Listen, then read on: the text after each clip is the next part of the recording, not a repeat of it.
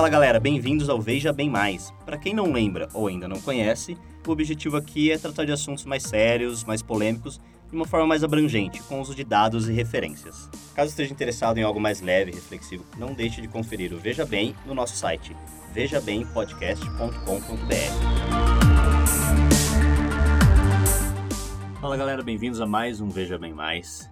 E não sei se vocês já repararam a diferença, mas depois de meses We're back on the track again.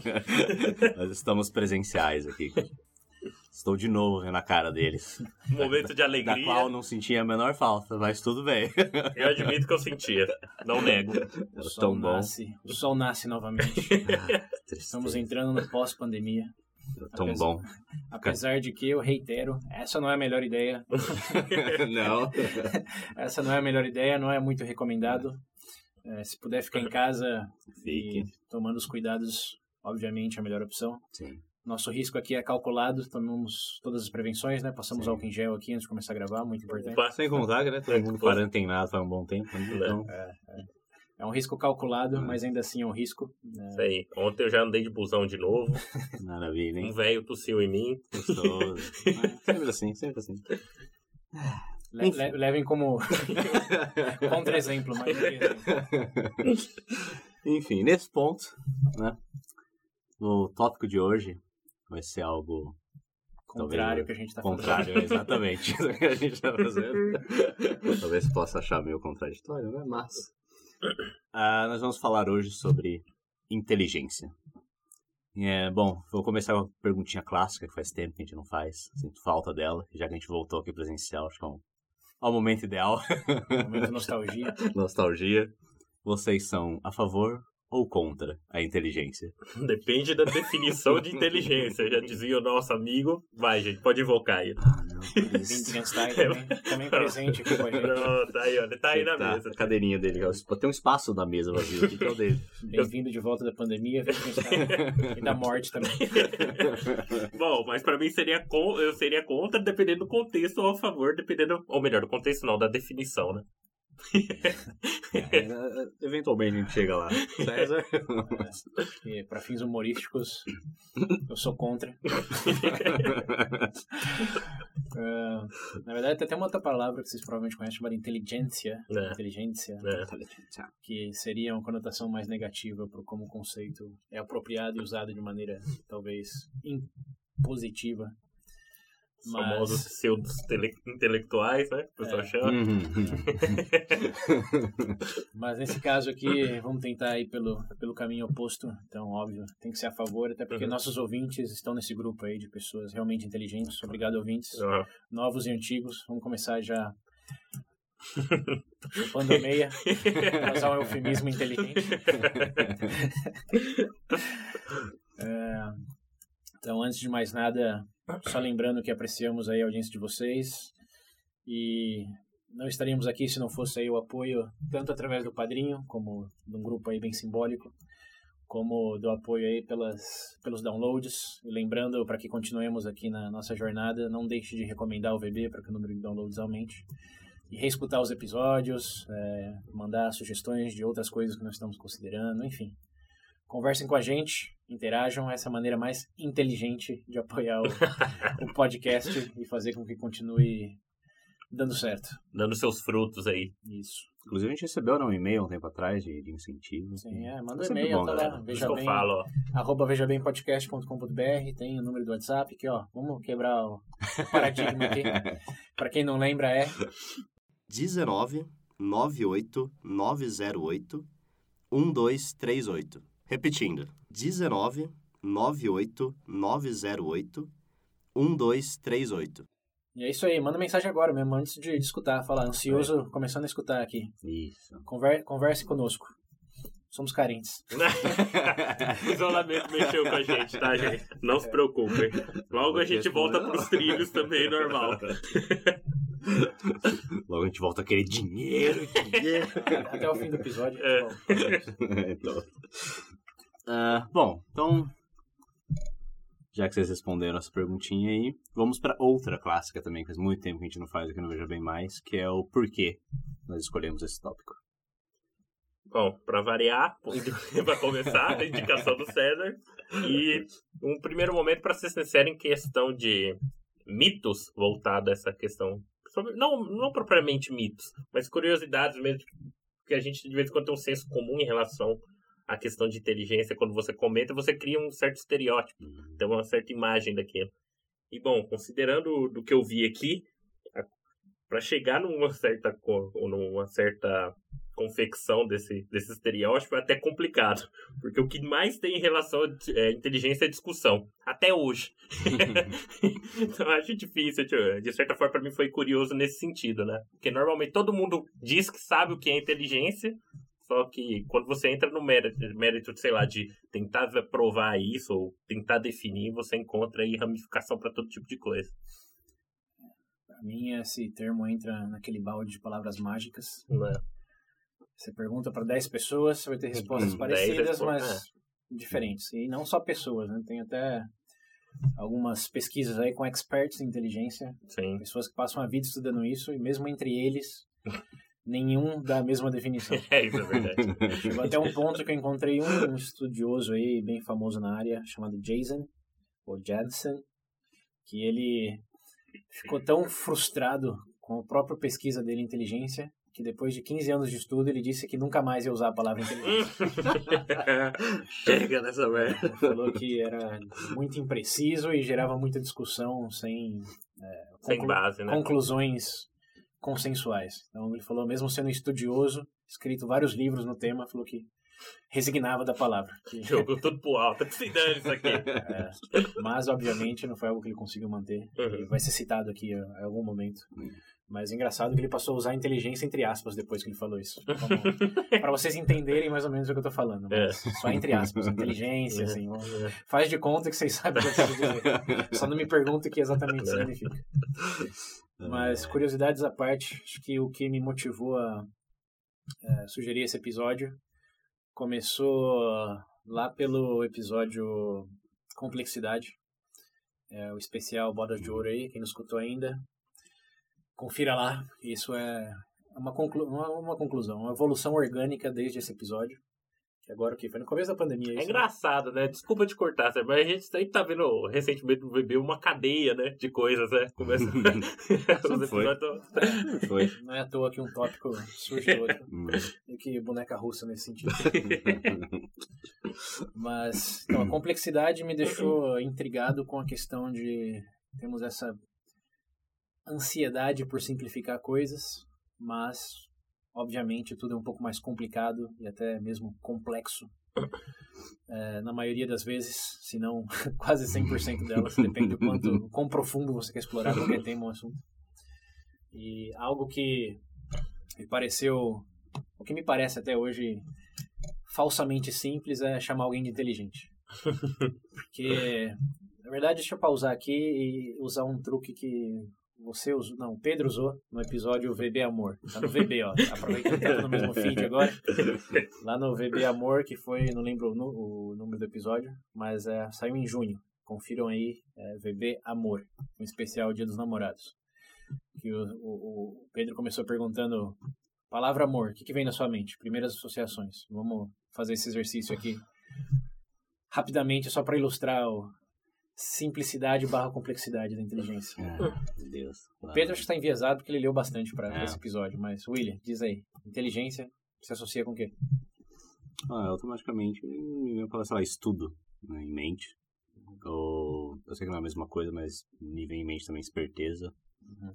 É, esse tipo de coisa. Mas teve um ponto também interessante que surgiu, né, aproveitando o gancho em relação na, nessa abordagem de inteligência, que foi o quê? Fazer como é que eu posso dizer? Conhe... Não sei se conhecer seria a palavra certa, mas seria fazer associação de coisas. Tipo assim, interligar as coisas, necessariamente. Relacionar, você é, É, relacionar, no caso. Porque é aquela coisa, tipo assim, de vez quando alguém consome muito conteúdo, digamos que lê, sei lá, tratar de filosofia, lê coisa de biologia, mas não tem, consegue sintetizar aquilo, Sim. entendeu? É, uma coisa que, que às vezes eu também ligava a palavra inteligência é o negócio de memória. Uhum. Falar de você, em matemática, por exemplo. É muita decoreba. Entre, ou, mesmo um livro que você fala, uhum. que você fala pessoas, você lembrar de, de Citação, personagem, de citações, essas é. coisas assim. Uma, uma, boa memória também é o que eu, eu tendo a ligar com, uhum. com inteligência. Então, Isso eu acho que ilustra um pouco esse tema aí do. Pergunta para várias pessoas, várias definições diferentes, mas o que eu acho particularmente engraçado disso aí, diferente do amor, é que você pode. Eu sei, eu concordo, esperteza, memória, fazer capacidade de sintetizar coisas, relacionar áreas, etc. Uhum. Mas você também pode chamar uma pessoa de inteligente falando que isso é uma coisa que ela não tem. Como esse é inteligente, mas é preguiçoso. Uhum. É inteligente, mas é ignorante. É inteligente, mas tem pouca memória. É inteligente, mas. Hum. Então você pode Sim. definir inteligência com vários adjetivos e falar, ainda assim, é inteligente, mas não tem esse adjetivo que eu acabei de falar Uhum. que Eu eu associo com inteligência. Ou seja, fica um, lá, fica um buraco, né? É, Você chega num paradoxo aí. Você está falando que inteligência são esses cinco fatores, mas alguém pode ser inteligente sem ter Tem esses cinco sem ter fatores. esse cinco. O que, que você está falando aqui que é inteligente? Isso eu falei, eu acho legal porque realmente aplica. Né? A a palavra que eu passei a associar muito à inteligência agora é beleza. Hum. Porque todo mundo tem, ou queremos acreditar que tem. Uhum.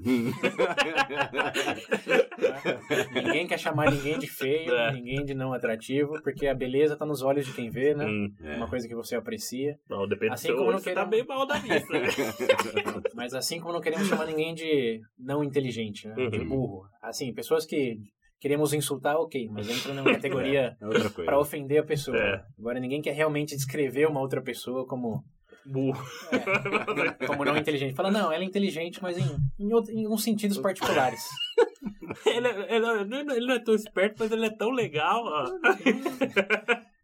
É, tem, Ai, tem- você, tem- você pode chegar nesse. Então, como na beleza, né? Sim. Você pergunta, é bonito? É muito gentil aí a resposta.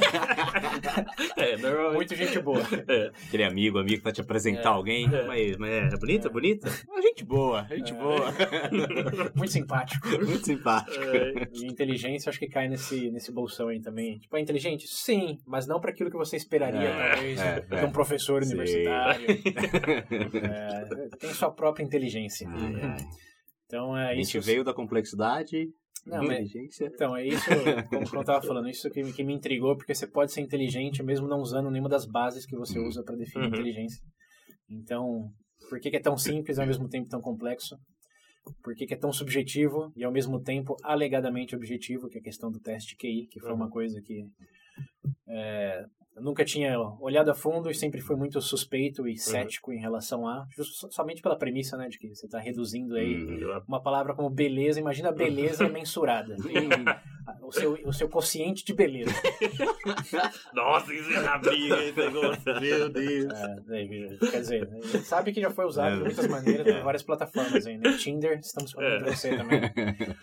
Mas, ah, enfim, só, só cria essa, essa questão aí de por que, que vivemos num mundo onde assumimos que é algo subjetivo e particular, mas ao mesmo tempo existem métricas tão bem definidas que sabemos algo sobre, mas não necessariamente muito sobre. Então, Sim. tem uma complexidade escondida aí que, que sempre me intrigou e faz muitos anos que eu penso em fazer um tópico desse. Não é à toa que a gente até falou disso no primeiro episódio de todos do VB, foi sobre inteligência, né? Tá lá, pra quem é padrinho ou madrinha, tem um episódio gravado no celular que a gente fala sobre 10 minutos mais ou menos sobre isso. E, enfim, foi só chegar num termo, uma questão para chegar num ponto de maturação para ter base suficiente para falar de maneira inteligente Uhum. sobre esse tópico, com essa, esse contexto aí de, de complexidade, com essa base aí já de, digamos, olhar o mundo através de outras lentes. Acho que chegamos no momento em que conseguimos falar de, de forma mais confiante sobre isso. E, complementarmente, eu diria que o episódio do David Starr Jordan, do Porquê Peixes Não Existem, Hum. também foi um Foi um É, porque tem certas, fi- catalisador. tem certas figuras. que empurrãozinho Foram, pra. acho que tem certas figuras que foram citadas lá que acho que vão aparecer Isso. aqui, né? É, é, tem, tem intersecções aqui, Hum. a base Eu não sei. do período é mais ou menos a mesma, mas o, o, o engraçado é isso também vem do episódio é, Pensando Rápido e Devagar, Uhum. né? outro grande artefato e ferramenta que temos agora que não tínhamos antes, que é você entender os vieses através dos quais pensamos. Como falamos lá, ninguém necessariamente é burro por usar mais o sistema 1 do que o sistema 2. Tem. Então, como estou definindo inteligência, se a pessoa está fazendo algumas coisas de maneira menos eficiente, de maneira menos contemplativa das variáveis relevantes. E a gente foi bem assertivo nisso, né? Ninguém é necessariamente burro por pensar de forma intuitiva, Uhum. porque É assim evolutivamente. que funciona. Mas aí a gente entra em um paradoxo daquele. É inteligente, mas faz tudo da maneira mais burra possível. então, isso me deixou um pouco desconfortável só com É. essa. Ok. Se falamos e repetimos. Não é, não, não é necessariamente burro porque pensa assim. O que, que estamos chamando de inteligente? Hum. É uma questão de só aprender a usar o sistema 2 ou tem algo além disso? E além desse artefato aí, ou complementando ele, tem a questão do David Starr Jordan lá, que era um cara incontestavelmente inteligente. Foi um precursor no. É. É, na- Quer ver? área, Foi, foi. Ele foi o primeiro presidente de Stanford, É, das maiores sim. instituições De é, ensino aí do é, mundo. educativas top do top. Ele, indiscutivelmente, é um cara inteligente. Mas fez coisas questionáveis. fez coisas questionáveis. Então, onde está essa inteligência aí que alegamos uma pessoa é ou não é? Mas esse que é o ponto. Agora, desculpa, eu não sei se eu posso colocar uma indagação É, aqui, falar. já, já entrando no você vai- mérito. Na verdade, eu acho que eu vou fazer mais esse papel hoje. A gente poderia dizer que, de certa forma, a inteligência necessariamente precisa estar, não sei, estar casada com outra habilidade. Uma coisa que eu vi muito o pessoal falou, é, principalmente para quem, para quem é uma pessoa mais religiosa, etc, no conceito de virtude, você tem a, a da vontade, né? O treinamento da vontade. Então, de certa forma, eu vejo que existe um certo aspecto na inteligência que ela, entre aspas, aí teria que caminhar de mão dada com alguma coisa. Eu vejo como no caso da vontade. Igual, pessoa preguiçosa. Ele é muito inteligente, mas é preguiçoso. Aham. Entendeu? Talvez um trabalho em conjunto disso, isso que chama de... É, então, acho que o ponto é justamente esse, de que existem mais variáveis do que Exato. um simples adjetivo de inteligente que engloba tudo e ao mesmo tempo nada. É, e esse David Starr Jordan é um, meio que um mascote nesse caso, que ele, de novo, inquestionavelmente inteligente. Ah, outra figura é o Heidegger que a gente falou. É, o Heidegger também. É, mas o Heidegger teve algumas questões ali que acho que justificavam de maneira mais intuitiva que ele estava numa situação Peculiar. é, peculiar, É. onde ele não concordava, isso acho que não querendo entrar nesse mérito, mas tem muita evidência de que ele não abraçava a ideologia Uhum. nazista. Uhum. Ele só se aproveitou da estrutura Não, coisa do tempo, do momento. para se proteger, para alavancar É. a carreira, mas ele nunca realmente validou filosoficamente ou Uhum. pessoalmente a ideologia nazista. Uhum. Não é à toa que a amante dele era, ju... Judia. era judia. então já começa por aí. Então Uhum. ele é um caso bem, bem particular. Mas o, o David Starr Jordan, ele me parece levanta todos esses paradoxos aí de é inteligente, mas. Olha o que fez no final vida. O que, que você tá fazendo, cara? é não- bosta. Não, mas ao mesmo tempo temos uma visão retroativa, né? Uhum. O nosso é, é claro de que, ah, obviamente, Tá Olha errado o que também, aconteceu. já aconteceu. mas na época dele Né. é igual, acho que isso daqui a gente fala, ah, se eu tivesse nascido em 1700, eu nunca teria escravo, nunca seria É. racista. Aham, é. Bom, meu amigo. Hoje é fácil dizer isso, é, é bem fácil, é bem fácil. É. Mas é, qual mundo que você habita? E acho que essa questão vai ser muito bem explorada aí no, no contexto do teste de QI, né? É. teste de QI. teste de QI. Então, é, enfim, esse é só o preâmbulo, né? Então, É, você, então, você vê que tem, tem muito contexto aqui, muitas questões que é legal ainda- você já a gente nem entrou no É, negócio. só isso que eu, que eu ia falar aqui, ó. Eu Falei, se os senhores estão bem, estão empolgados. Bom, uma coisa inteligente a se fazer é esperar que isso seja bem longo em duas partes. Eu vou até falar uma coisa pros ouvintes aqui. Bom, é, fora vocês, quem tem um monte de pergunta aqui que vai ser sou eu, tá? Considerando E, que o César desenhou, pode ter certeza que eu é, aqui é uma dinâmica vocês conhecem, é de indagação Sim. e fontes distintas. Né. Então vai ter.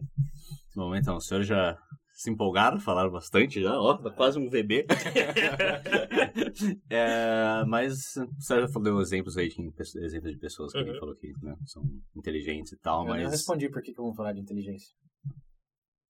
Tá Não respondeu isso ainda? Não, A gente tá indagando, a gente tá, eu já entro nas definições, já a gente tá no mar ainda, vendo como é que tá o vento, pra onde que vai. Mas, mas fala, fala, é- esse Não, daí você é todo, falou, é você todo falou contexto, do- é todo o contexto. Você falou é do- todo o contexto do porquê vamos falar nesse momento do VB. Mas por que falar de inteligência no geral? Então, por favor. Dado que é algo tão complicado, subjetivo, qual que é a real validade? O que, que importa não, realmente se você entende melhor a definição de inteligência?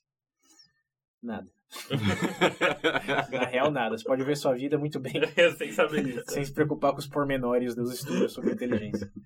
Mas aqui é o VB+. É, filho. Então, por que que falamos de qualquer coisa? É pra colocar a sementinha do mal na sua cabeça. É. Sem trabalhar, ficar pensando nisso o dia inteiro. É, acho que a principal razão é, é, além de entender um pouco melhor de todas essas questões intrigantes aí, é, é curiosidade mesmo.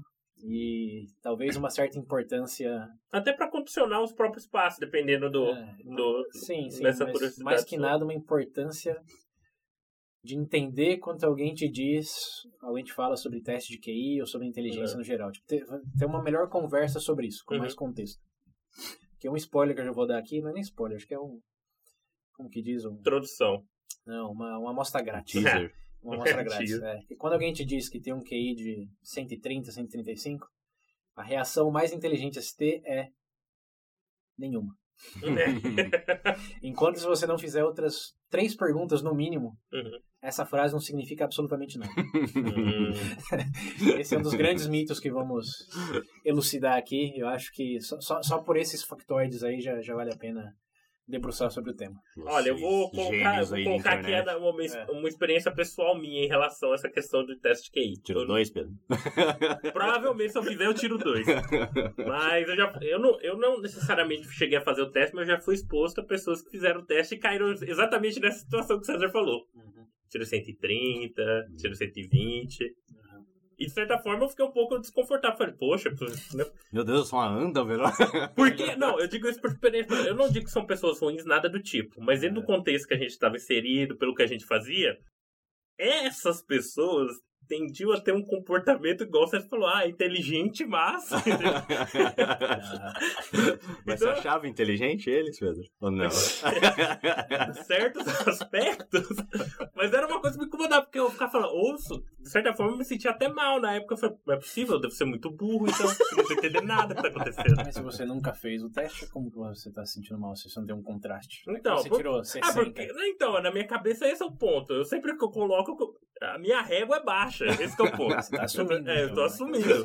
Eu tô assumindo, minha régua sempre foi. E eu sempre ficava, não é possível, gente.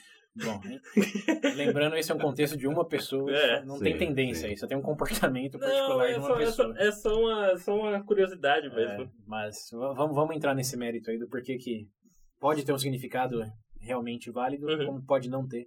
E é bem provável que não tenha. Mas, enfim, fim, fim do, do, do preâmbulo.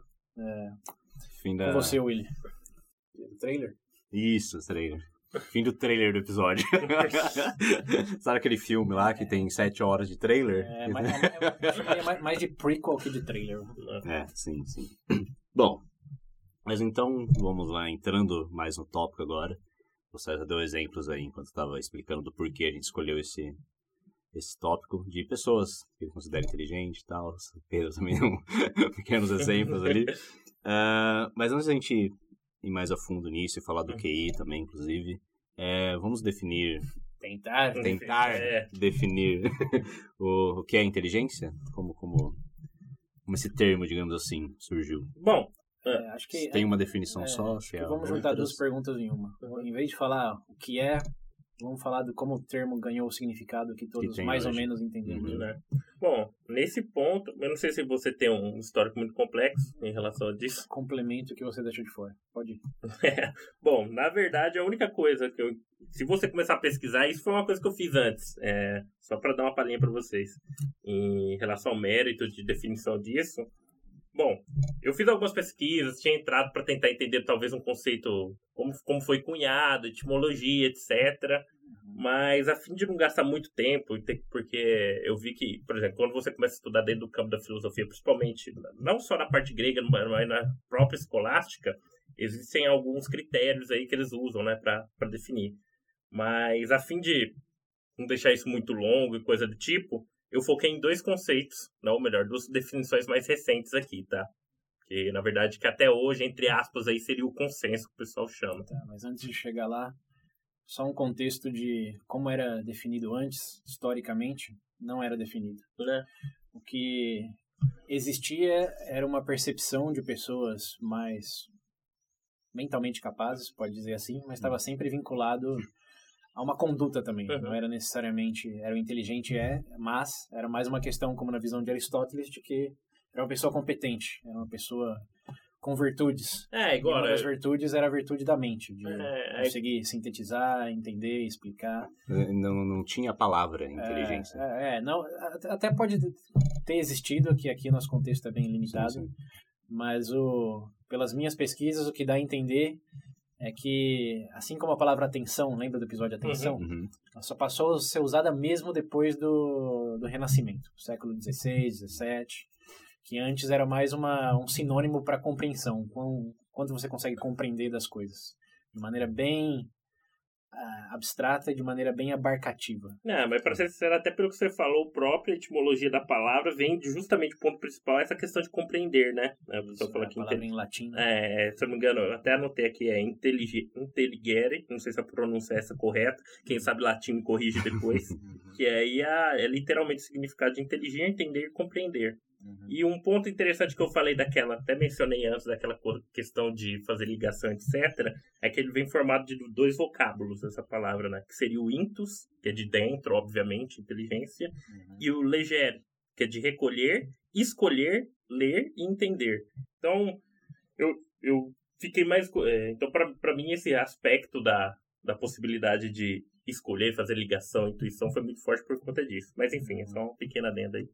Sim, é como eu disse, uma coisa muito contemplativa no sentido. É, até porque, desculpa cortar de novo, você mencionou esse ponto do, da, da Grécia Antiga, no próprio conceito mesmo da escolástica, por exemplo, aí você já tem, igual, como você disse, uma outra uma outra visão, entre aspas, disso, né? Porque existe um balanço entre a razão e fé, no caso do escolástico. Imagino que posteriormente, na filosofia moderna também, pela introdução aí de outros conceitos, deve ter mudado.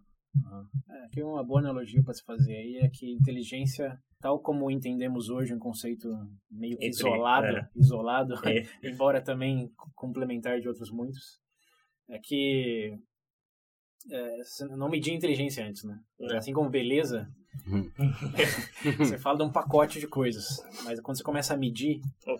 aí você começa meio, quase que hum, num ciclo vicioso começar a definir pela coisa pelo que você está medindo. Sim. Como que é a velocidade? Você fala, ah, é o quão rápido você vai. Mas uma vez que você fala velocidade é a distância dividido pelo tempo, isso é exatamente velocidade. Então passa a ser uma ideia vaga e generalista para algo mais preciso. E essa precisão da inteligência, no caso, foi ganhada aí nos últimos séculos. Sobretudo, o antes e depois é o século, começo do século XX, 1904, para ser mais específico, quando surgiu o teste de QI. Então temos que pensar em inteligência antes do teste de QI e depois do teste de QI. Uma quando não tinha como mensurar, era só entendido como uma pessoa sábia, com boa compreensão, enfim. Estava condicionado ao meio, ali. né? É, uma pessoa capaz. É, todo que olha e reconhece. É o, é o cidadão exemplar de Roma.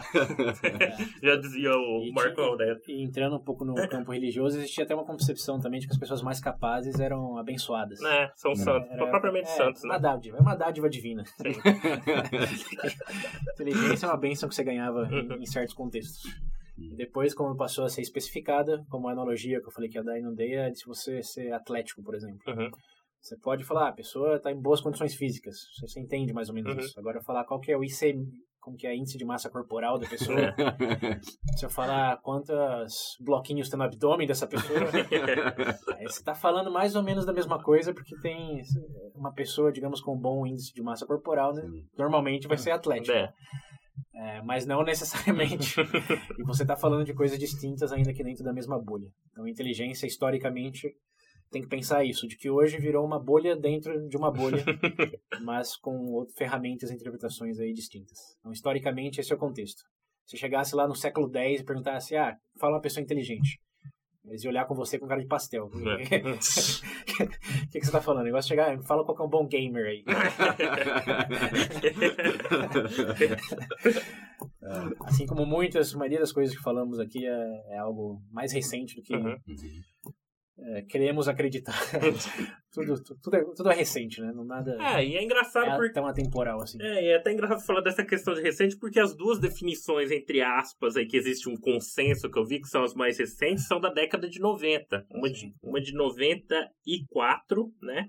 Foi um compilado, um relatório aí com mais de 131 cientistas especializados da área, sim. chamado Mainstream Science on Intelligence, né? E o segundo foi de 95, né? Também um outro relatório, só que da Associação Americana de Psicologia. Então, entre aspas, consenso, Porque 135 também não é lá É. 100% da população de Mas especialistas. isso é muito mas recente, para em escala de tempo, vai. É, Sim, Você falou no- anos 90? né? é década de 90. faz, ó, 25 anos. então, gente, vocês estão vendo. né? Ah, só agora tem um consenso entre aspas. Então, É, é o mais próximo de é, consenso. entre a bem entre aspas. É, ele, digamos que eles propuseram uma definição e eles falaram, ok, pode ser. Não é, É. que eles falaram exatamente a mesma coisa. Tipo assim, vai. É o parâmetro Enquanto pra, a gente tipo, não começar. nada melhor, É. vai esse aí. É, Tipo, eu aceito. é o remendo, é o remendo. É, Melhor que nada, vai. é. Qual que é essa definição contemporânea semi-consensual, Pedro? Bom, ah, em resumo, considerando a de 95, tem um pequeno trecho aqui que eu coloquei que resume bem. Eu vou fazer a citação aqui. Abre aspas para o relatório. Os indivíduos diferem na habilidade de entender ideias complexas, de se adaptarem com eficácia ao ambiente, de aprenderem com a experiência, de se engajarem nas várias formas de raciocínio, de superarem obstáculos mediante o pensamento. Embora tais dif- diferenças individuais possam ser substanciais, nunca são completamente consistentes. O desempenho intelectual de uma dada pessoa vai variar em ocasiões distintas, em domínios distintos, a se julgar por critérios distintos. Os conceitos de inteligência são tentativas de aclarar e organizar esse conjunto complexo de fenômenos. Fecha aspas. Olha, que simples. Fácil, né? Simples. Em resumo, uma capacidade intelectual que varia em escopo, É. Em todas as Varia. esferas possíveis, que né? varia em intensidade, É. eh, que varia em como você pode medir. Ou seja, Tudo. Mais consensual aí é com uma Tá aí. habilidade. Tá aí. É uma, é uma habilidade que envolve a mente e resolução de problemas que envolve a mente. É uma definição legal que, que eu escutei, acho que é a capacidade de resolver problemas no espaço mental. Ah, essa daí eu tinha Essa visto. daí dá, é, é, incorpora muito do que você disse aí, mas sem detalhar tanto É. a Você, você sabe qual a definição com o dicionário dá? Não. Ah, cada dicionário vai ter uma, né? É. Por quê? Você chegou a ver uma? Não, eu vi uma que eu acho que entrava um, pouco, um pouquinho numa das coisas que o Pedro falou, que fala que é a capacidade de aprender com as experiências e absorver conhecimento, né? negócio. É, sim, sim. Tipo, você aprende rápido, Sim. você normalmente seria considerado inteligente. Tá, você falou uma, tem uma citação aqui de dois pesquisadores. Eu não sei se você vai citar eles ou não. Um chamado Steinberg e o outro Sim. chama Salter, que é comportamento adaptativo orientado a metas. Sim, sim, também, também, também é uma. É a resolução de problemas no É espaço uma delas. mental. Que po- po- podemos, aqui para o propósito do episódio, se vocês concordarem, usar essa daí. Resolução de problemas no espaço mental. Uhum. Que isso implica também definir problemas no espaço mental, mas não vamos cair nisso. Ah, meu Deus! Ah, não! Sete horas de episódio. É isso aí, velho. Vocês são inteligentes, ouvintes. Vocês vocês sabem Vocês entenderam, vai. Vocês entenderam. Ah, vocês entenderam, mas ajuda no padrinho. Quem ajuda no padrinho é. Nossa, velho. Quem aumenta 20 pontos. Isso. Mas enfim. Nossa autoridade aqui de fazer essa métrica. Te damos até certificado para e-mail. Ai, ai. Bom, ah, e quando vocês estavam explicando a definição, o César chegou a, a comentar ali que mais recentemente, quando teve, uhum. digamos aí, começou o QI, que a gente conhece, foi quando começou a ter uma definição, Sim. uma aspas Uma métrica, aí. né? É. Melhor dizendo. É, vocês querem falar um pouco Sim. mais sobre isso? Como, o que é esse teste de QI? Como que isso... É, acho que aqui é, é é é realmente o foco do episódio, porque o contexto da palavra é isso que a gente falou. Resumidamente, Não tem muito pra onde correr. É. É, e a definição também é ambígua, então o que realmente tem um elemento, veja bem, grandíssimo aqui é a história do QI. Então, o, o tema do. O título do episódio é inteligência, mas Esse é o grosso do o, fo- o negócio. foco é QI. E o QI é interessante porque muita gente fala que, que a inteligência é o que o QI mede. Ai, Tem muita gente que faz essa alegação. É, existe- Eu fazia essa alegação, pra ser sério, numa época da minha vida. É, Ah. enfim, ela também não é inválida, mas enfim, É. antes de chegar nas conclusões, vamos começar pelo, pelo contexto histórico aí. Então, o que, que é o, o QI?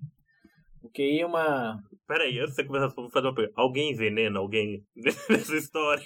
Por favor. Sem spoilers. Por favor. Talvez envenenaremos a percepção de algumas coisas ao longo do, do debate aqui, da Hum. discussão. Mas enfim, QI. Primeiro, como surgiu? Uhum. É, foi em 1904, como eu comentei antes, Uhum. começo aí do século XX, na França, psicólogo chamado Georges Binet, eu acho que o primeiro nome estou confundindo, mas o último que é o mais famoso é Binet. Uhum. Binet. Binet. É, É, a é pronúncia é no- Binet. É, Binet. Mas enfim, foi, é, é um psicólogo francês que em 1904 foi encarregado pelo governo de ajudar crianças com certa dificuldade cognitiva.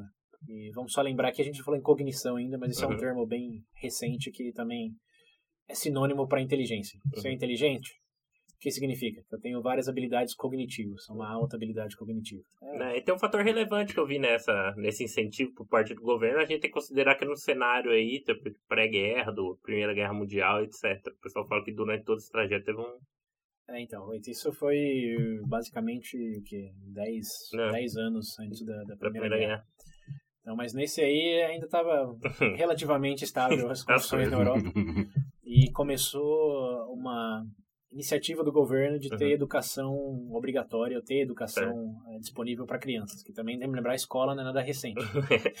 Quer dizer, não é nada recente, a escola é extremamente recente. Educação pode não ser recente, mas a institucionalização, a a educação feita de forma institucional é algo do- dos últimos séculos, aí, dos Uhum. últimos dois séculos. E de maneira pública para todos. Até hoje não tem, né? Mas lá na França, nessa época aí, começou a ter já experimentos nesse sentido e o governo se deu conta que juntar todo mundo para aprender as mesmas coisas, tinham pessoas que aprendiam mais rápido, outras aprendiam mais devagar. Uhum. Enfim, como todos que já foram para a escola aqui sabem, tem, tem a sua distribuição Sim. de alunos. E o governo falou: é, os alunos estão indo bem, maravilha, mas os alunos que estão tendo dificuldades, como que nós ajudamos eles? Como que primeiro nós é, identificamos que eles realmente têm mais dificuldade do que os, os outros e como que ajudamos eles? Então, É, é aí que entra o primo do Darwin ou não? não, ainda não. Aí, 1904, é, esse tá, Ah. é, tem que lembrar que está no meio ainda da... Tá acontecendo muita coisa, vai acontecer muita coisa nesse período. É, tá, tá um, tá um ano do escritório do David Sir Jordan lá pegar Hum, fogo. Sim, sim. Não, ah, pegar fogo não, ser atingido pelo terremoto. Há um ano Ah, é antes disso. Mas no contexto aí, assim, Darwin é, tá ficando tá bem pop já, Uhum. teoria da evolução, etc, mas vamos chegar lá. Hum. O contexto primário aqui é governo francês encarrega lá um psicólogo de de identificar Tem que criar uma e- métrica. É, criar uma métrica para identificar, para ajudar essas crianças. Uhum. E aqui estão falando de crianças. dificuldade é, na escola. Pra... Com dificuldade, é. Então, até aí, ok. É, bonito, ó. É, Nossa, que, sim. que bonito. Mas aí vem a, a desafio dele, tá? Como que eu mensuro qual que é a habilidade, a capacidade dessas crianças de Uhum. aprender? Sim. Qual o critério? Aí ele falou, vou criar um teste. Aí ele criou um teste com algumas perguntas padrões Uhum. para dar para essas crianças necessariamente da mesma idade no mesmo contexto. E ele chamou esse teste de coeficientes de inteligência. Uhum. Ele define a inteligência como a capacidade para compreender, para absorver Uhum. material, para aprender de maneira rápida e eficiente. Então, duas grandes coisas aí. A primeira é, era um teste padronizado, que a gente já entende, mas para crianças da mesma idade. Uhum. Não deu o mesmo teste para crianças Uhum. entre 5 e Inclusive. 15 anos. Deu um teste para crianças de 6, um teste para crianças de 7, porque também Uhum. entendemos isso intuitivamente. Sua capacidade cognitiva tende a aumentar à medida que você É. cresce. Isso daí não era só para as crianças, era para todas as Não, crianças, não, não. tanto as mais, Ele digamos... estava ele tava focando só em crianças, mas ainda separando por grupos. Ah, ainda separava. É, crianças de 6 anos, crianças de 7 anos. de Não, eu 8 digo anos. se ele separava, tipo, as que eram, digamos, mais espertinhas das... Não, porque não tinha métrica, né? Tipo, a ideia era ele pegar essa métrica pra poder separar pra poder eles. separar. Esse era o trabalho dele, como a gente separa dentro desse mesmo grupo. Então, Uhum. vamos focar aqui na segunda série, como que a gente separa Uhum. esses alunos e identifica quem precisa de mais ajuda. Ele fez um teste para cada grupo e normalizou o placar, o placar não, a nota, Avaliação. é, a avaliação em 100. Então ele falou, ó, vou te dar um teste aqui de, vamos, vamos- só, só para, não é necessariamente isso, mas Uhum. para ilustrar, 100 perguntas, é, 100 perguntas não, vai, vamos falar 500 perguntas, é demais, né? Nossa senhora, criança de 5 anos chorando com papel na mão. Tá difícil. 50 perguntas, vai. 50 perguntas. Ele falou. E dependente do, do, do- do- da avaliação final, tipo, não é que você. Você pode zerar, Uhum. mas o, o ponto dele não é de 0 a 10. É o quanto que a maioria tira. Então, Uhum. Hum, 100 crianças fizeram esse teste aí que vai de 0 a 50 o placar. Uhum. É, a grande maioria tirou lá, 30, digamos. 30, Sim. certo? Então ele falou, vamos chamar esse 30 de 100. para ficar intuitivo, Uhum. que seja a escala de 0 a Uhum. 100. Sim. E esse 100 é o normal, é o padrão. A média Entendi. é, dos 100 alunos lá, 80 alunos tiraram ao redor de, de 30. Então, É a chamar- pedra angular. É, vamos tirar, chamar esse 30 de 100 e essa vai ser o seu quociente é, para avaliar o quão na média ou fora da média você tá. Ah, entendi. Entendeu? Ele determina. É aí onde ele coloca o ponto para o ponto determinante aí, para poder Isso, medir em cima e embaixo. Exato, exato. Uhum. Então não é que se você tirar 50 no teste de QI, chutando que esse valor máximo, é, se todos tirassem 50, É, a ia ser média- normal, é, a média ia de ser todo 50. mundo. Então é. você não conseguiria ser acima da média. Uhum. Então a nota não é, é qual, qual que é a palavra aqui? Não é, não é acumulativa no sentido que a gente vê hoje na escola. Sim, Ela é parametrizada segundo a média. Entendi. Ou, ou em alguns círculos acadêmicos ele conhece como, como curvada. sim. Uma média E, curvada. É, eles ainda usam essa média até hoje, não? Sim, então esse é o primeiro grande É, ponto. Quando a gente porque- fala em QI, Vocês estão falando esse negócio de média, só É. porque eu dentro eu lembrei que eu dei uma olhada na média do brasileiro. É 88, nós estamos abaixo da Não. média. mas aí, aí tem, tem outro segundo ponto bem, bem grande. Vamos vamos chegar lá. Sim, não, só, sim, sim. Só, um, só, só lembrando, curiosidade que eu pon- achei pontos engraçado. cruciais para manter em mente aqui. É uma Média. média, Uhum, não é um placar absoluto. sim. Isso Então, eu tirei se- dois. Se a maioria é. A do brasileiro pode ser 80, e- como você falou? 88. 88, mas comparado à média mundial. Mundial. Sim. Dentro do Brasil, a média necessariamente é 100. A média do brasileiro, Ah, não, no teste que é para brasileiro, é 100. Uhum. E aí, se você tirar 130, você fica acima da média no Brasil. Uhum. Mas é quando você compara nossas médias contra as médias, aí sim você tem a, a variação aí. Mas não é, é média, não é valor absoluto. Então, quem fala que tirou 130, não está falando que zerou o teste de QI. Ele pode estar falando muito bem, dependendo da quantidade de pessoas testadas. Por exemplo, eu falei 100 alunos. Se em vez de 80 alunos tirou 30, 80 alunos tirou 10, Uhum. 80 alunos tiraram 10. Uhum. Então, o 100 vai ser 10. Então, de, de, ó, de 50 perguntas, acertaram 10, a maioria acertou 10, então a média vai ser Sim, essa. sim. vai É ser- a ser maioria. 100. diga essa maioria. Então, se você for tirar 130 num, num, num, num, num- Um teste. numa né? prova dessa, é porque você tirou 15. Não fazendo os cálculos exatamente assim. Sim. Mas Não, deu é, pra ter ideia é, já. você só ficou acima da média, o que é válido, tem seus méritos, Sim. mas não significa que você zerou o teste. Meu Deus, eu sou um gênio, eu É, acertei bem 5 a mais. disso. Isso, isso implica complicações dentro do próprio teste, que também vamos falar eventualmente. Mas enfim, ele falou, vou criar esse teste, vou normalizar o, a avaliação, a nota, e vai ser 100, e quem tirar muito abaixo de 100 está abaixo da média, Vai quem pro- tirar acima de 100 está acima da média. Uhum. então é assim que ele separou os, os alunos daquele contexto. Então, Temos a teste- base aí. é, e tem que lembrar também, ó. Se você tem 6 anos e tirou 100, é, ok, você está dentro da média. Uhum. Se você tem 7 anos e tirou 98, não significa que você necessariamente é, decresceu a sua performance do ano passado, Hum. porque o teste vai ser diferente. Você Sim. já está falando de um outro teste Uhum.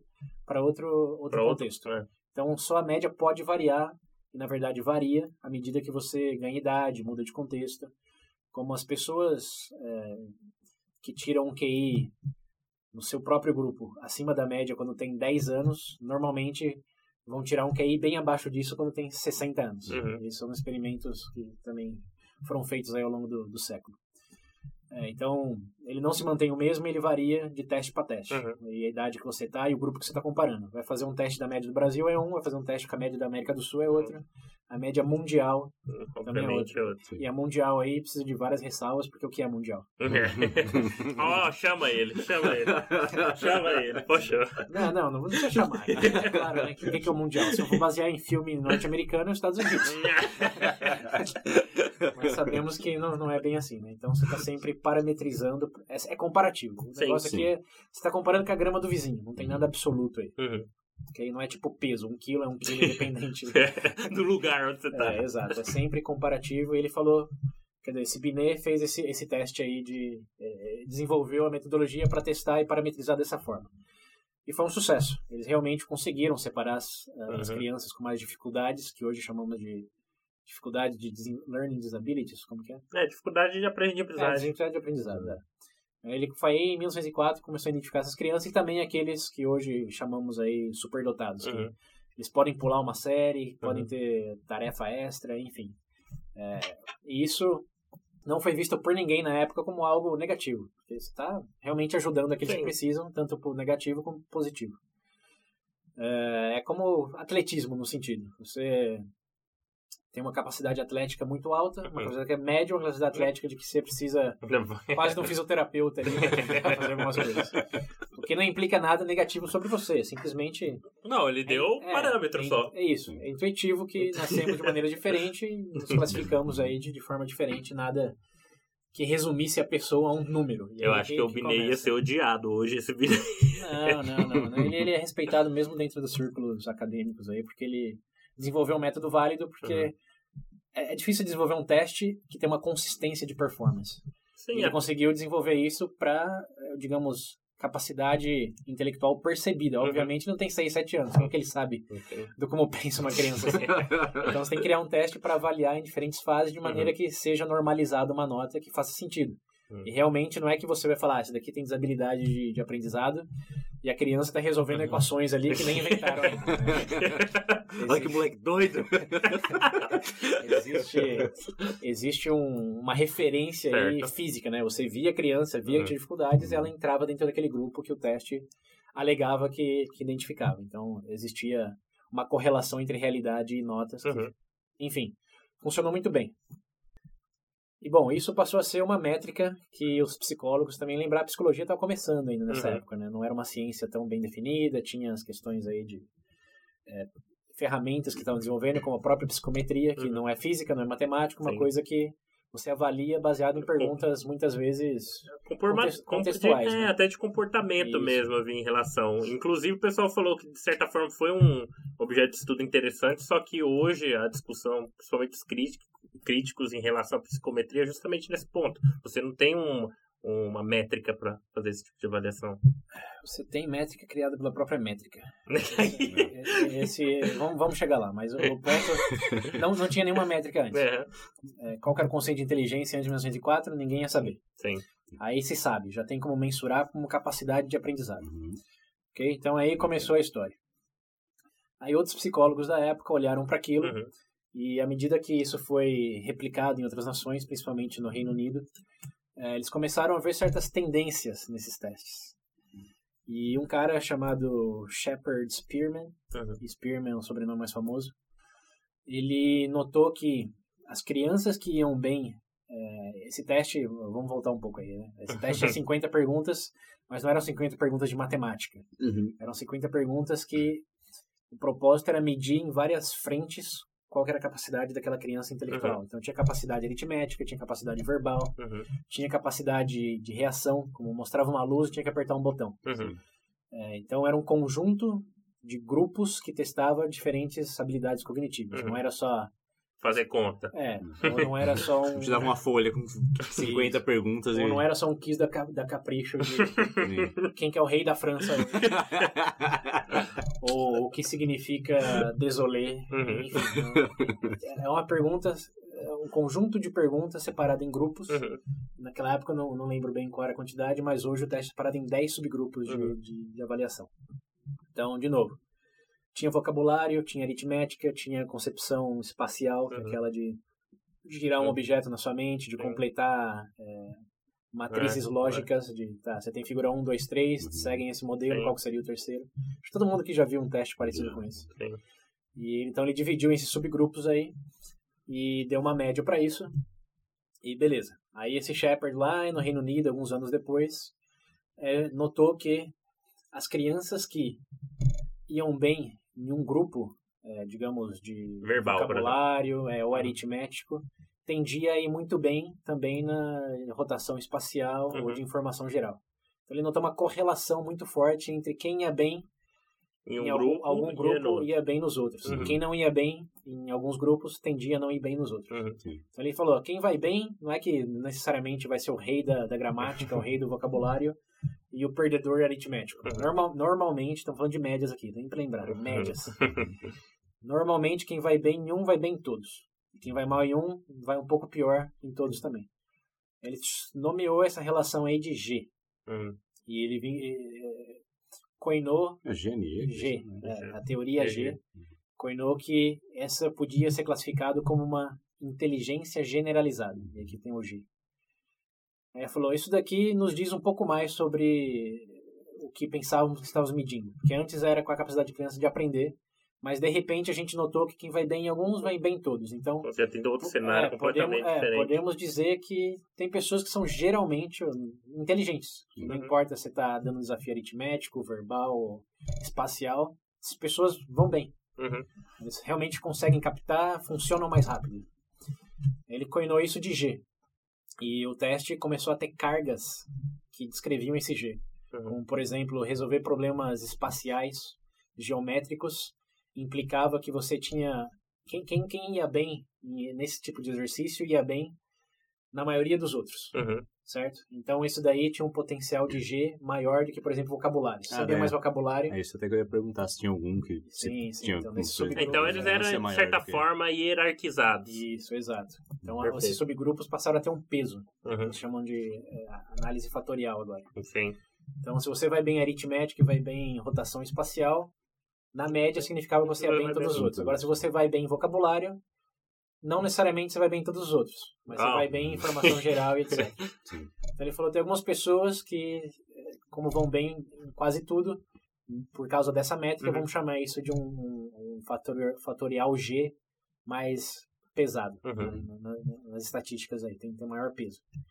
Então, ele falou, vamos começar a analisar as pessoas então por o quão geralmente inteligentes elas são, não se elas são expert em Shakespeare ou nossas ferramentas vai fazer conta. Uhum. Vamos começar a olhar para as pessoas de maneira o quão inteligente ela é no geral, Uhum. é isso que mede. Você vai bem em um, vai bem em outros. Isso lembrando lá na década de 1910. Uhum. É, não, 1900, na verdade, né? É, então, eles começaram a olhar para isso, e aí os estudos começaram a replicar na Espanha, em Portugal, na Alemanha. E todo mundo começou a fazer. Então, não foi que foi um teste que fizeram uma Isolado. vez, é, como Sim. é o teste do, do marshmallow, que todo mundo gosta de citar lá. De... A gente falou no VB experimentos sociais, experimentos científicos. VB 16, isso é bem velho. Das Mas, crianças é, lá, não, né? Não, a gente falou de experimentos científicos, de como que eles ganham validade, como É. que é, você avalia o mérito de cada experimento. E tem muitos aí, como o prisioneiro de Stanford, que a gente também já falou nesse VB, fizeram uma vez e deu certo o resultado e todo mundo fala, ah, isso indica que as pessoas tendem a se converter Em autoritários. blá, blá, blá. é, vira o Quantas vezes- Hitler, vira o, o- o Stalin. Você coloca o uniforme e você é um, é um general militar. Foi um experimento que foi feito na década de 60 e deu esses resultados, mas foi um experimento. Uma vez, com um grupo É, isolado. Exato. Qual, qual é a replicação disso? Qual é a validade ao longo do tempo?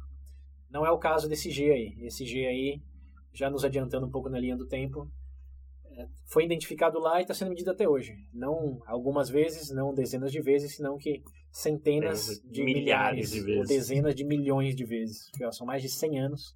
E continua. E ainda hoje, sim, a gente existe essa correlação. Pessoas É. que vão bem em certos subgrupos, que tem um G, uma carga do G maior, tendem a ir em todos os subgrupos. É, eu vi falando aqui que até pra. Até no- em linhas gerais, normalmente os críticos do, do, teste de QI, considerando isso tudo, não conseguem argumentar justamente por esse ponto. Porque tem essa métrica, tem esse histórico. Isso, isso. É. Não- Então, não Então, tem muito como contestar nesse definição- ponto. Isso, porque é fácil você dizer, ah, se pegar esse, esse grupo aqui de 30, 20 crianças, não, eu falei 100 crianças É. lá na França, né? Olha o contexto delas, olha que Sim. se elas estavam na escola nesse ano, você acha que elas eram da aristocracia ou da, É. dos plebeus? É. Onde elas estão? Sim. Então você fala, ah, tá tudo correlacionado aí ao, Ao meio momento, onde ela se né? encontra. E aí tinha, tinha certa validade, mas 120 anos depois, Com milhares de pessoas. Milhares, é, milhares, milhões, bom, milhões, milhões, né? milhões de pessoas em vários grupos, em várias nações, em vários contextos, você ainda encontra essa correlação. Bom, meu amigo tem, tem E- coisa. É, de- de- deixa de ser um pouco de opinião e passa a virar fato. Uhum. É um fato. Assim como a, a aceleração gravitacional é um fato, a correlação entre pessoas que performam melhor, desempenham melhor em, em alguns subgrupos do 7QI, desempenham melhor em todos os outros subgrupos, acontece. Você pode prever isso, você pode validar isso retroativamente Uhum. e segue tudo funcionando. Então, beleza, ele achou isso daí e falou: tem pessoas então que são no geral mais inteligentes do que outras, e isso é inteligência, capacidade de fazer tudo bem, não é fazer Uhum. uma coisa bem. Sim. A pessoa realmente inteligente não é aquela que faz só aquela uma coisa bem, que prega um. Bate um martelo no pego 100 vezes de. É, Bate o martelo, é, reboca, É, coloca coloca. a porta, faz tudo. Isso, faz a decoração, inventa o conceito de piscina. Desenha a faz- faz planta. É, a bucha que você jogar pra pessoa, a pessoa Uhum. resolve, resolve bem.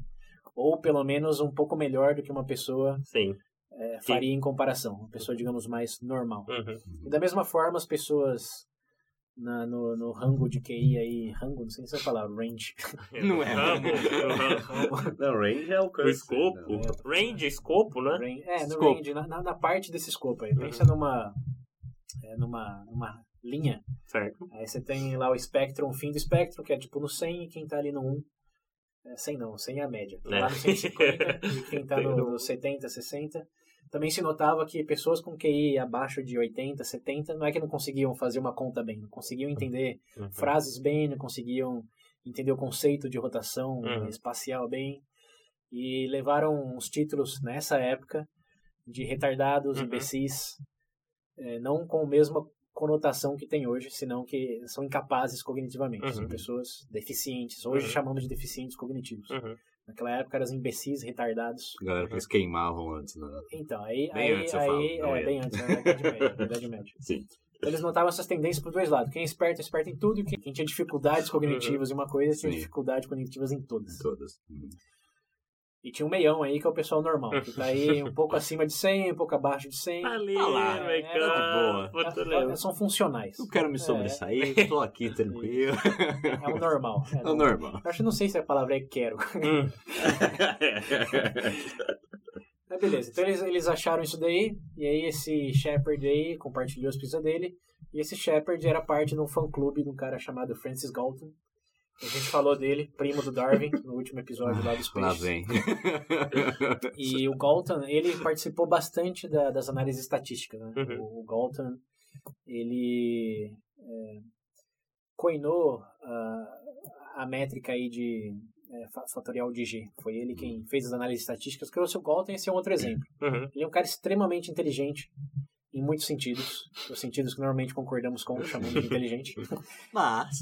É, mas ele desenvolveu várias é, ferramentas estatísticas, é, provas aritméticas. Ele fez o negócio valer de encontrar esses padrões e validar eles aritmeticamente. Que mais Assim como fez, foi né? influente em várias outras coisas. Mas ele também coinou, pra quem não lembra, ele coinou o termo eugenia, Uhum. é, que é bom nascimento. Né? Falou, Sim. tem pessoas que naturalmente são melhores do que outras. E tá aqui o que prova isso. Tá aqui Uhum. esse G. Uhum. Realmente não depende muito do, Do esforço. é, do, do seu contexto, depende mais de o que, que- qual que é a sua nota aí. Como que isso se replica ao longo do tempo. Que essa é outra coisa que eles estavam analisando. Não é que você perdia a sua inteligência assim. é, você De um tá- dia pro outro, né? é, você tá lá na França e faz o teste, tem um resultado, e um ano depois você vai pro Congo e faz o teste e tem outro. Não é, não é bem assim. Ou, ou vice-versa, né? Pessoas que recém-migraram do Congo é, vão ter um, um QI que, nessa mensuração naquela época, que vai ser um, que eles acabaram de chegar, e dois E anos outro depois que estão na França, é aqueles, pô, subiu 100%, 90%. É aquela coisa, o meio pode ter uma influência e ao mesmo tempo não ter. Isso. O que eles ta- o que eles estavam percebendo nesse momento é que não tinha. É. O meio não tinha quase nenhuma influência. Você pegava os imigrantes lá e cinco anos depois o QI estava abaixo da média do mesmo jeito. Uhum. Então, o que, que eles concluíram? 100 pessoas são naturalmente Tá aqui, mais, ó. mais capazes. O É, gesticulando, tô batendo o braço. é, tá, tá na veia, tá no sangue. É. E aí, junto com essa percepção deles de que tinha pessoas que tinham menos doenças, tinham Uhum. pessoas que Uhum. tinham mais êxito, eh, não só intelectual, mas em carreira, como Uhum. generais militares, eles começaram a relacionar tudo isso, correlacionar, melhor dizendo. Falou, pessoas que têm um QI acima da média, o que acontece com elas? Onde elas estão hoje, quando elas fazem um teste hoje? Tem que lembrar que é um teste diferente, hein? Tem um teste para crianças na idade correta, Uhum. 7, 8, enfim, com a idade que você quiser, e tem para adultos. E Uhum. aí as, as perguntas são diferentes. Porque você já sabe que o vocabulário de um adulto é maior que o de uma criança. O cara na prova da criança, eu não consigo fazer isso, né? você bota. Você, você aumenta a dificuldade justamente para que ninguém consiga zerar o QI. Sim. Essa é outra coisa. O QI ele é meio que desenhado para ninguém conseguir zerar ele. Uhum. Ele tem que É, ser então- difícil, senão ele não significa nada. Uhum. Então você não tem média, não tem diferenciação. Então, eh, quando eles fizeram os testes lá, começou a correlacionar um monte de coisa. Pessoas, generais militares, QI abaixo, acima da média, acima da média. Uhum. Professores universitários, QI abaixo, acima, acima. Uhum. Eh, políticos de êxito, é, ou- ou ah, comerciantes aí altamente influentes. Uhum. Abaixo, acima, um pouco acima. Tá. Pessoas Plebe. pobres, é, abaixo. Pessoas com dificuldades é, até de saúde. Uhum. Pessoas que tendem a ter mais doentes, ter mais Uhum. filhos, sei de ser problema naquela Uhum. visão lá. Abaixo da média. Uhum. Então ele começou a separar o trigo do joio aí. Então a gente já tem. Hum. Saiu da É, hierarquia lá do, da, da, da, da subcategoria pra. É, saiu do vamos ajudar essas né? crianças necessitadas para vamos dividir a sociedade em blocos. É, Porque as métricas diziam isso. E essa correlação existe até hoje. Feliz ou infelizmente, felizmente tá aí, É. né? pessoas realmente bem-sucedidas tendem a ter o QI QI acima alto. da média. Tende a ter esse G aí Sim. Mais forte do que pessoas... Nossa, é, deve ter gente que abaixo. escuta isso. É, ve- Veja bem, É. estamos falando só estatisticamente que existe essa correlação. Mas estamos falando de história, não vamos Sim. chegar no hoje ainda, que hoje complica um pouco mais. Porque Hum. sabe uma coisa que eles não sabiam naquela época era de genética, não tinha genética. Sim. Era tudo como a gente. A própria questão do peixe não existia aí, vem da Sim, genética. é. Em 1904, só tinha a questão da evolução, não tinha genética. Então, para eles, ou será bem nascido ou será Não. mal nascido. Sim. Não tinha muita influência aí em outros sentidos e os números não, não corroboravam com isso. Então, o Galton lá, esse Shepard, é, o Biné já estava meio que de fora, Hum. ele morreu cedo, não lembro bem qual é a história dele, mas ele estava bem focado nas crianças, Uhum. era quase um, como que chama, um pedagogo já. É, mas aí um outro time foi lá e falou: não, tá aqui, dá para diferenciar essa métrica e vamos usar isso para separar as pessoas em blocos e o que queremos? Uma sociedade com blocos melhores ou blocos piores? Quando você, quer, você quer construir uma casa com os melhores blocos que você tem ou com os que são problemáticos? Não, mas a gente já falou, isso daqui não é Sim. surpresa para ninguém. É, sim, sim. Então, o nosso amigo, eh, amigo entre aspas aí, Amigo, não. o, o nosso conhecido, certo. Parça do William. é amigo só Wittgenstein. É. Só o Wittgenstein. É, que, que dava tapa em criança. Mas quem nunca deu vontade de dar uns tapas também, né? É, convenhamos, Que atire a não? primeira pedra. Quem não? Mas o. Enfim, o David Starr Jordan lá viu as pessoas. é, ele viu lá na, na saúde, lá naquela, falei, vilarejo italiano lá, e falou: ah, isso daqui gera gene. Gene não, né? Vai gerar offspring, descendência ruim. Uhum. E aí o David Jordan, em algum momento, também se deu conta dessa questão do, do coeficiente intelectual que dava para separar. E isso virou febre no- na época. Uhum. Todo mundo, todos os países estavam fazendo teste QI para separar aí o- os competentes dos menos competentes. Então, a gente falou no episódio do, do peixe lá, que É. o próprio governo dos Estados Unidos. Isso, então. E aí, o que para considerar as pessoas adequadas, daqueles menos adequados, dos fittest, do unfit, Uhum. em inglês, eles começaram a dar teste QI para todo mundo. E uma das métricas para decidir se você era castrado quimicamente Uhum. ou fisicamente, tirando, tirando os órgãos, o, Sim, o ovário. É. é, com mulheres faziam isso, com homens não tem registro de fazer. Mas ele era o teste de QI. Se você entrava na categoria imbecil, retardado, era melhor você não ter filho. As métricas, sim, sei lá, clara, a métrica ali era inquestionável, então Lide com isso. te castravam. É. né? Então foi mal no o teste de QI passou a ser obrigatório em muitas províncias, muitos Uhum. estados e países. E quem tinha um resultado ruim, inevitavelmente tinha uma vida ruim. E aí começou. Começou não, né? Mas aí se consolidou toda qual que é, a controvérsia de que você está reduzindo realmente pessoas a um número. Você está Uhum. fazendo um teste de QI, está falando que é retardado, então castra quimicamente, fisicamente, separa da sociedade, deixa num, num bairro bem afastado É. para não dar problema. E do outro lado do- da moeda começa a promover e dar cargo de, de confiança e essas coisas também só baseado no QI. Uhum. A pessoa tirava o QI e está pronto para ser general militar. Criança, Então, seis anos. Então, mas Isso aí que não, aí que não. Olha, veja bem, veja bem. A criança é testada dentro do contexto de criança de 6 Sim, anos é. naquela. É, joga na academia. West Point, bebê, lá no chão. Obviamente, eles davam um flagzinho de que a criança está bem agora, a probabilidade é que ela Sim, Continue, né? Então existia um monitoramento, existia uma escola para pessoas superdotadas. Começou toda a separação. Quanto tempo durou isso? Vocês têm ideia? Do quê? Esse negócio de ser da segregação? Até hoje tem. Eu ia falar isso. Eu ia falar isso. Até hoje tem. Mas eu falo daquela forma que eles Ah, castravam as forma pessoas. acho que até a Segunda Guerra Mundial. É. Meados da Segunda Guerra Mundial, porque a Segunda Guerra Mundial, como não deve ser spoiler pra ninguém. O curioso é que o Hitler não usava teste de QI pros judeus. Ele alegou que alguns testes sim tinha essa métrica aí, mas obviamente Era questão validade. genética. Eles bateram muito Isso, na, questão questão é, do- genética. do- dos descendentes. Né? É, então, mas ele se usou para ele, é assim, também na spoiler para ninguém, ele não matou só judeu, né? É. Então, muitos que eram entravam na categoria retardado, ele Sim, também mandava para os é campos de concentração. Então, essas pessoas aí foram diretamente afetadas é, por essa métrica que matematicamente, até psicologicamente. Essa eu acho que é, é o em resumo que é uma, aquela que, coceirinha que incomoda, né? Porque. É, é, exato. É controverso, mas tá ali. Tá, tá ali, ali, não tem o que. Só que aí você lembra dos ciclos viciosos, né? Uhum. Que é. Eles separavam as pessoas com dificuldade de aprendizado uhum. para um contexto onde eles não iam aprender mais. Eles davam as promoções, os cargos, os incentivos uhum. para aqueles que tinham. Então, você se mostrou aí com 7, 8 anos altamente capaz, vamos entrar numa escola aqui onde os professores te dão mais atenção, é. te damos mais. Vai voar, menino. Voa. É, Você tá abaixo da média, em vez de tentar Isso. melhorar, não. Ah, fica lá. Fica do seu lado aí, ó. Desenha é. aqui. Toma, come esse lado. É. Então, aqui, até aquele momento, como era algo imutável, fazia sentido. Como você não vai recuperar ninguém. Então, separa e vida que segue. Até que aconteceu a, a, Segunda Guerra Mundial e várias outras coisas né, entre aí no período, né? Até uma curiosidade interessante é que no estado de Califórnia até hoje é proibido aplicar teste de QI em pessoas afrodescendentes. Porque teve um caso lá em 1920, 1920, mais ou menos nessa década, que um aluno foi classificado como retardado. Uhum. Lembrando, estamos nesse contexto, hein? Uhum. Esse era, era o título para quem tinha um teste lá, o resultado menor de 70. E os pais é, discordaram. Uhum. Ele foi colocado lá numa escola de atenção especial uhum. e começou a, a, se frustrar porque não tinha atenção, não tinha, não tinha nenhum do preparo do, do material que ele precisava. E entrou no mundo das drogas, se rebelou, e os pais entenderam aquilo como resultado direto do, da assignação que fizeram para ele Sim. mediante o teste QI. E aqui entramos em outra controvérsia que também nasce aí, que é, tá, esse teste mede isso, tem que a relação é estaticamente comprovável, blá blá blá, beleza, mas Uhum. Quais são essas perguntas?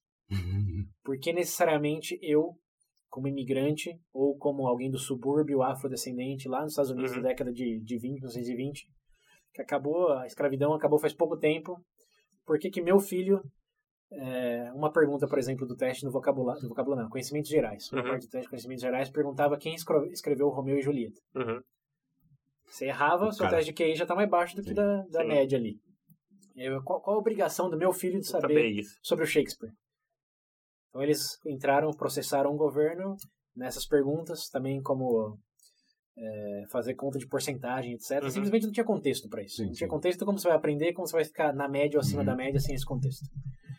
E esse aí do vocabulário e do informações gerais foi o que eles mais pegaram ali. Porque tem, é, aí tem que voltar lá no, na metodologia do teste de QI.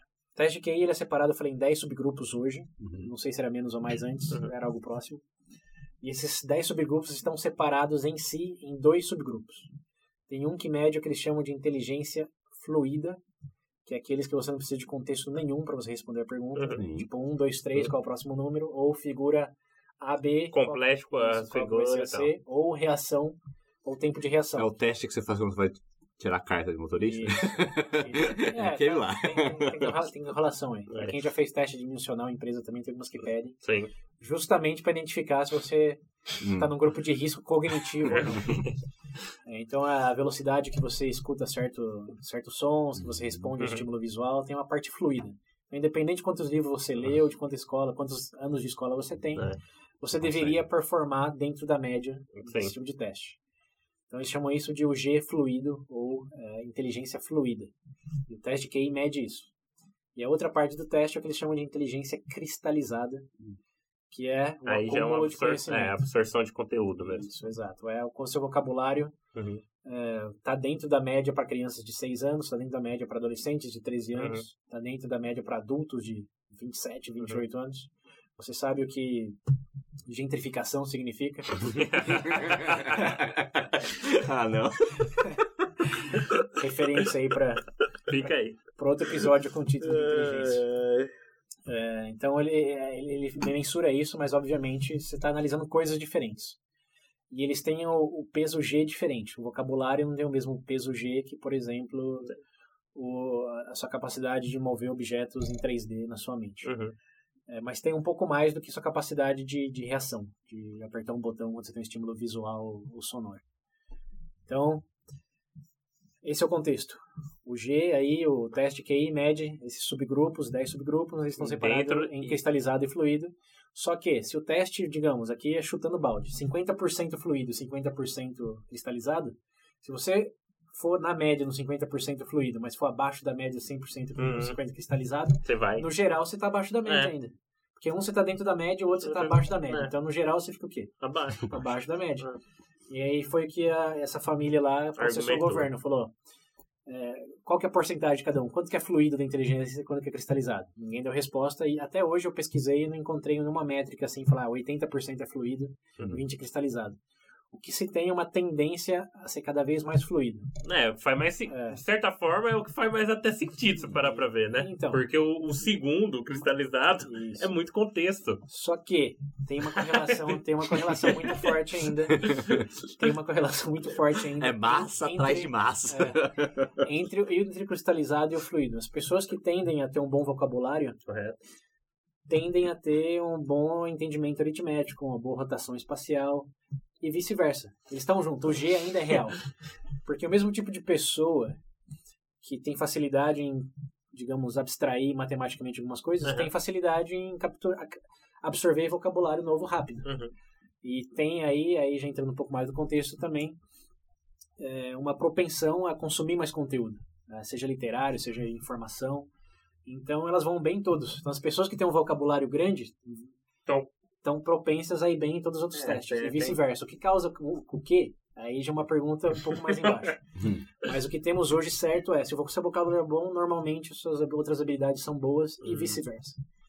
Então, hoje eles estão diminuindo um pouco a carga, principalmente informacional, como tem uma pergunta no teste de QI de 1960 que era em que continente está a Argentina? De novo, você pode falar, isso não, não diz nada sobre sua inteligência, só diz sobre você sabe o que é América do Sul? Você já ouviu falar do país Argentina? A Argentina é até tipo na modinha ali, mas fala da Bolívia, fala do Suriname.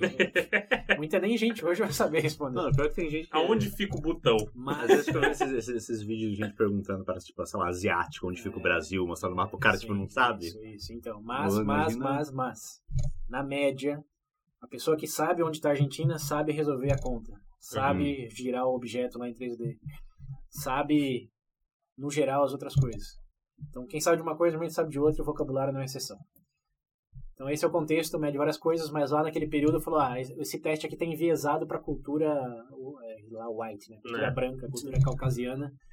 Não tem, não tem validade para o meu filho aqui, não precisa saber do Shakespeare e ficar abaixo da média por causa disso. E aí as nuances estatísticas vou deixar de fora dessa discussão. Uhum. Mas o ponto era esse. Não é válido para o meu filho porque ele vem do contexto de terminou a escravidão e tem que saber o que é Shakespeare. E até hoje, É, e aí o governo Califórnia- analisou, fez, realmente viu que tinha algumas perguntas conseguiu, que é, desfavoreciam alguns outros grupos. É. Falou, bom, vamos resolver assim então. Não vamos aplicar o teste de QI para nenhum afrodescendente do estado da Califórnia. Em vez de mudar, não. É. Ah, então não faz essa merda, mano. Porque quando você muda, você, você tem que mensurar, normalizar de formas Sim, que em eram geral. difíceis, de que tinha Bom, você quer. tinha precisava um incentivo político de quem está responsável de fazer o teste, de fazer a lei, Hum. falar, tá bom, vamos considerar a população afrodescendente, que 1930 estamos falando. Qual que você acha que é o Também, até hoje tá assim? Até hoje tá assim, porque assim como na Inglaterra existe aquela lei de você pode matar uma bruxa, é, verdade. é, Esqueci do episódio do VB menos leis. não, não, não, não, esse foi o VB mais leis. É. De que as leis Ah, ficam obsoletas e Sim, ninguém revisa. sim. Porque É. a lei é acumulativa, né? Você vai escrevendo ali em Vai cima do contexto e ninguém vai lá, ah, vamos revisar a lei de bruxas. Não. Ela- Larga lá, vai ver que aparece. vai que? É, mas ninguém fala larga lá. Tá lá só. Os advogados, os juízes vão morrendo e tá lá. Ninguém foi lá e deu, colocou um xizinho, né? É, e nos Estados Ah, Unidos, Deus. a nível federal tem isso. Até hoje é válido porque ninguém revisou. A nível estadual, sim, dependendo aí dos processos, Sim. vai lá, o estado fala, ok, aqui já não é válido. Porque do mesmo, ao mesmo tempo que você fala, ok, resolveu o problema, já não vai discriminar o afrodescendente. Mas esse que eu eles ficam de fora. Isso. Então, Mas como- esse, esse, por exemplo, se um afrodescendente ele quer fazer o teste, ele não pode? Não pode. Hoje na Califórnia você não pode, Eu- por lei, fazer o E teste. eu acho que essa opção é um problema de proibir. Eu entendo o conceito, né, o contexto, o conceito de sociedade, cultural, obviamente. Sim, sim, sim. Mas ao mesmo tempo que você adotar por perspectiva de bloquear é excluir. Hum. Eu acho que Então, mas estamos falando de 1920, Sim, já eram sim, excluídos. Sim, sim. e não queriam resolver o problema, Uhum. então colocaram debaixo do tapete, pronto. ficou isso mesmo. É, e ficou por isso mesmo. Aí no final a família até se mudou para outro estado e teve repercussão. É, Enfim, tem um podcast bem legal nesse tema aí, quem quiser escutar, link nas referências, como sempre. Tá. Mas onde eu tava mesmo? Você deu o contexto de 1920. É.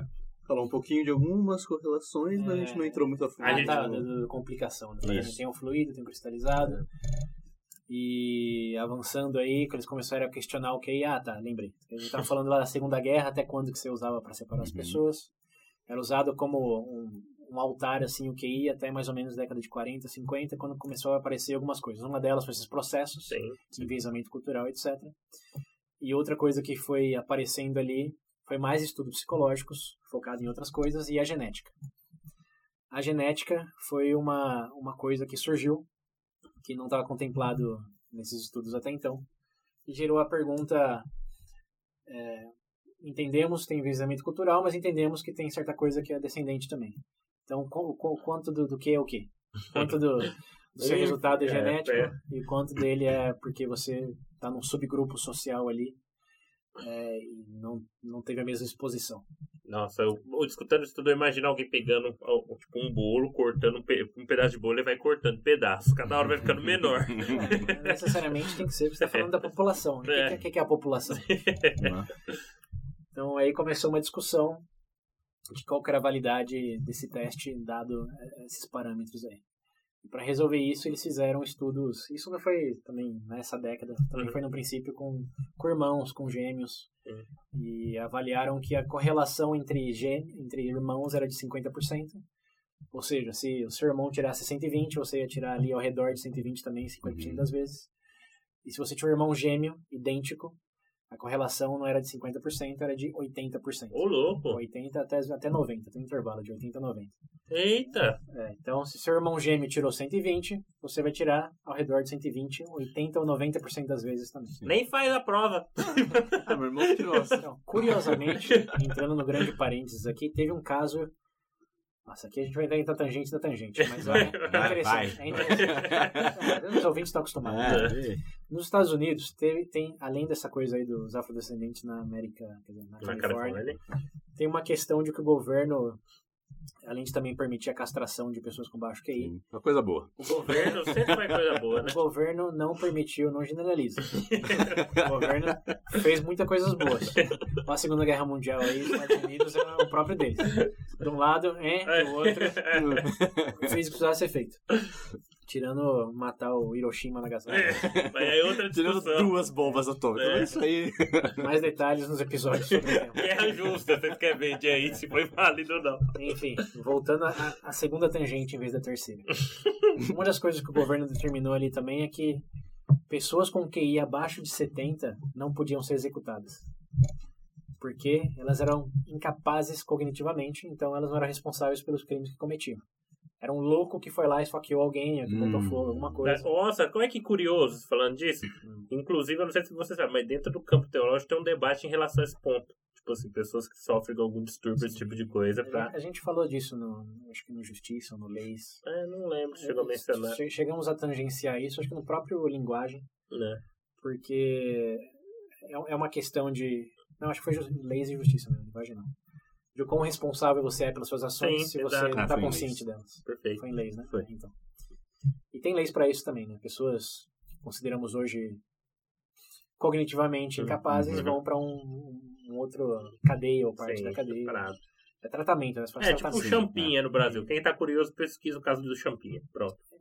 É, Todo mundo sabe que tem, Uhum, tem a divisão aí. Sim. Então, os Estados Unidos falou, por lei, não vamos executar ninguém com QI abaixo de 70. E teve um cara que foi preso lá por, não lembro bem, o Crime homicídio, algo assim, e tinha um QI de 68. Uhum. Então a defesa estava alegando, "Ah, não pode ser executado aqui de 68. Mas aí a promotoria achou o irmão gêmeo dele, que é idêntico, que tinha, que tinha um QI de 73. Ah, não. É, alguém não vai cavar mesmo. é, então. então a promotoria falou, opa, Ele é cognitivamente capaz, sim. O irmão gêmeo ele tirou 73 e eles são. é, É, Gêmeos, a, é, a- a a média. métrica que diz que é 80, 95, 90% correlacionado. Ele errou de propósito. Como, como a gente decide esse caso, dado que, que realmente tem essa correlação? E aí, para não entrar muito no- nos detalhes, vocês descobriram eventualmente que a média do irmão gêmeo estava inflada. Não que ele estava baixo. Senão que o Hum. irmão tirou 73 por razões que vamos discutir em um- alguns minutos. Antes ou depois de matarem ele? Não, não mataram. ele foi, ele foi, ele foi é, poupado da sentença de morte, porque concluiu que a nota média do irmão do MG ele era 69. não Positivo 73. você, William. Então ele escapou da, da pena de morte pelo irmão gêmeo, que a média era 69, ele tinha 68, batia com todas as métricas até aquele momento. Sim. Então se salvou da morte por causa do teste de Dá pra fazer umas piadas de humor só. negro com isso, né? Várias. Mas o ponto aqui é que a relação é muito forte entre irmãos gêmeos. Uhum. E obviamente eles também fizeram irmãos gêmeos que nascem no mesmo contexto, porque aí a influência dos pais, a escola Ah, é o mesmo. Irmãos gêmeos também é Separados. separados. E a correlação é tão forte quanto. Ô, louco. E outro estudo também bem curioso é você adota uma criança, você tem crianças suas, você adota uma criança. Uhum. O QI das suas crianças está correlacionado ao seu em 70%. Certo. O do seu filho adotado está em 20, 30, quase nada. É, e à medida que envelhece, Tipo, ambiente não. é, não- não, não. Bom, aí, aí Sim e não. Não, então, é que tem que. Eu lembrei. a, a- a longo prazo não, a longo Sim. prazo não. Tá, ok. É, Eu vou chegar num detalhe aí mais específico, mas É, então, tô segurando, eu queria saber um pouco mais sobre É, do- o- a questão do quanto o ambiente pode. sim. Sim. Mas, mas o ponto aí, primeiro, genético é bem forte. Isso é Não dá pra escapar. é, irre- Irrefutável. é irrefutável tanto pelos experimentos aí com irmãos gêmeos, juntos e separados, como pelos irmãos, que também o irmão é muito mais relacionado do que uma pessoa aleatória, tipo 50% a índice de correlação com o irmão Uhum. e 0, 10 com pessoa aleatória. Na verdade, zero, né? O que que você Sim. tem? Aí tem um pouco de, de contexto, talvez com brasileiro, talvez você tivesse um 10%, relação fraca que eles chamam. Uhum.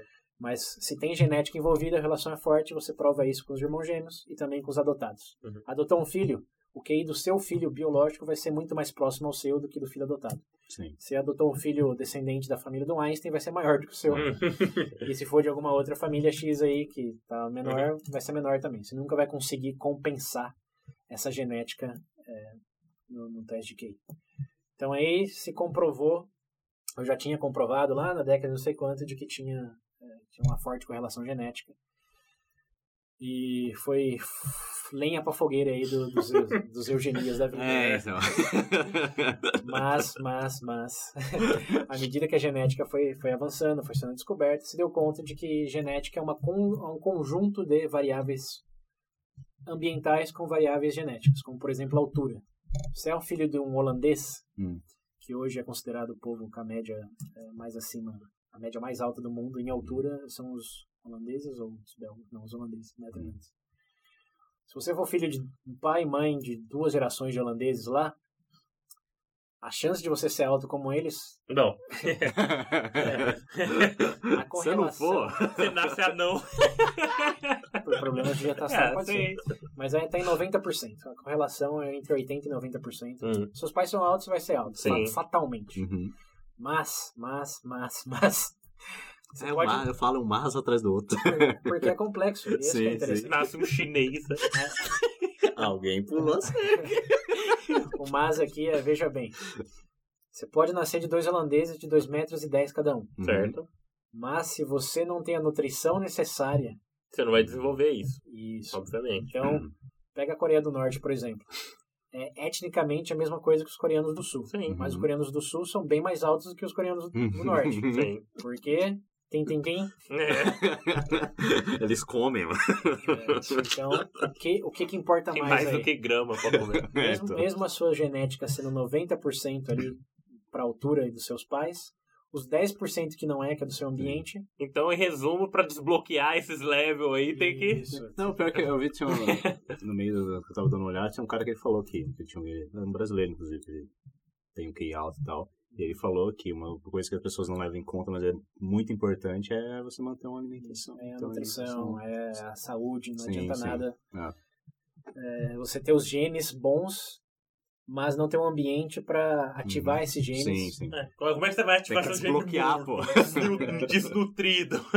E essa é outra coisa que o conhecimento genético atual também corrobora que eles são ativados ao longo da vida. Não é que você Uhum. nasce pronto. Uhum. Você nasce com propensões e à medida que você se dedica a um ambiente ou outro, aquilo vai se consolidar. Tá, mas minha dúvida é, tipo assim, tudo bem, ah, mas tudo bem, a gente tem a possibilidade de, vai, é, ter esse desbloqueio, entre aspas. Mas a gente tá falando, tipo assim, ainda que exista esse desbloqueio, ou, por exemplo, um indivíduo em si, cada- ainda assim, cada um deles vai carregar um tipo de gene, correto? Sim, sim, sim. Você tem uma propensão maior. Eu falei, se, se você não for alimentado e for um filho de dois holandeses, você não importa muito seus genes. Sim. Mas se você for bem alimentado, Uhum. importam tremendamente. Entendi. Então você ainda carrega isso, mas existe um espaço aí para ok, o quanto que o, o ambiente influencia, Hum. quanto que realmente dá para mensurar isso dessa maneira do, do ambiente.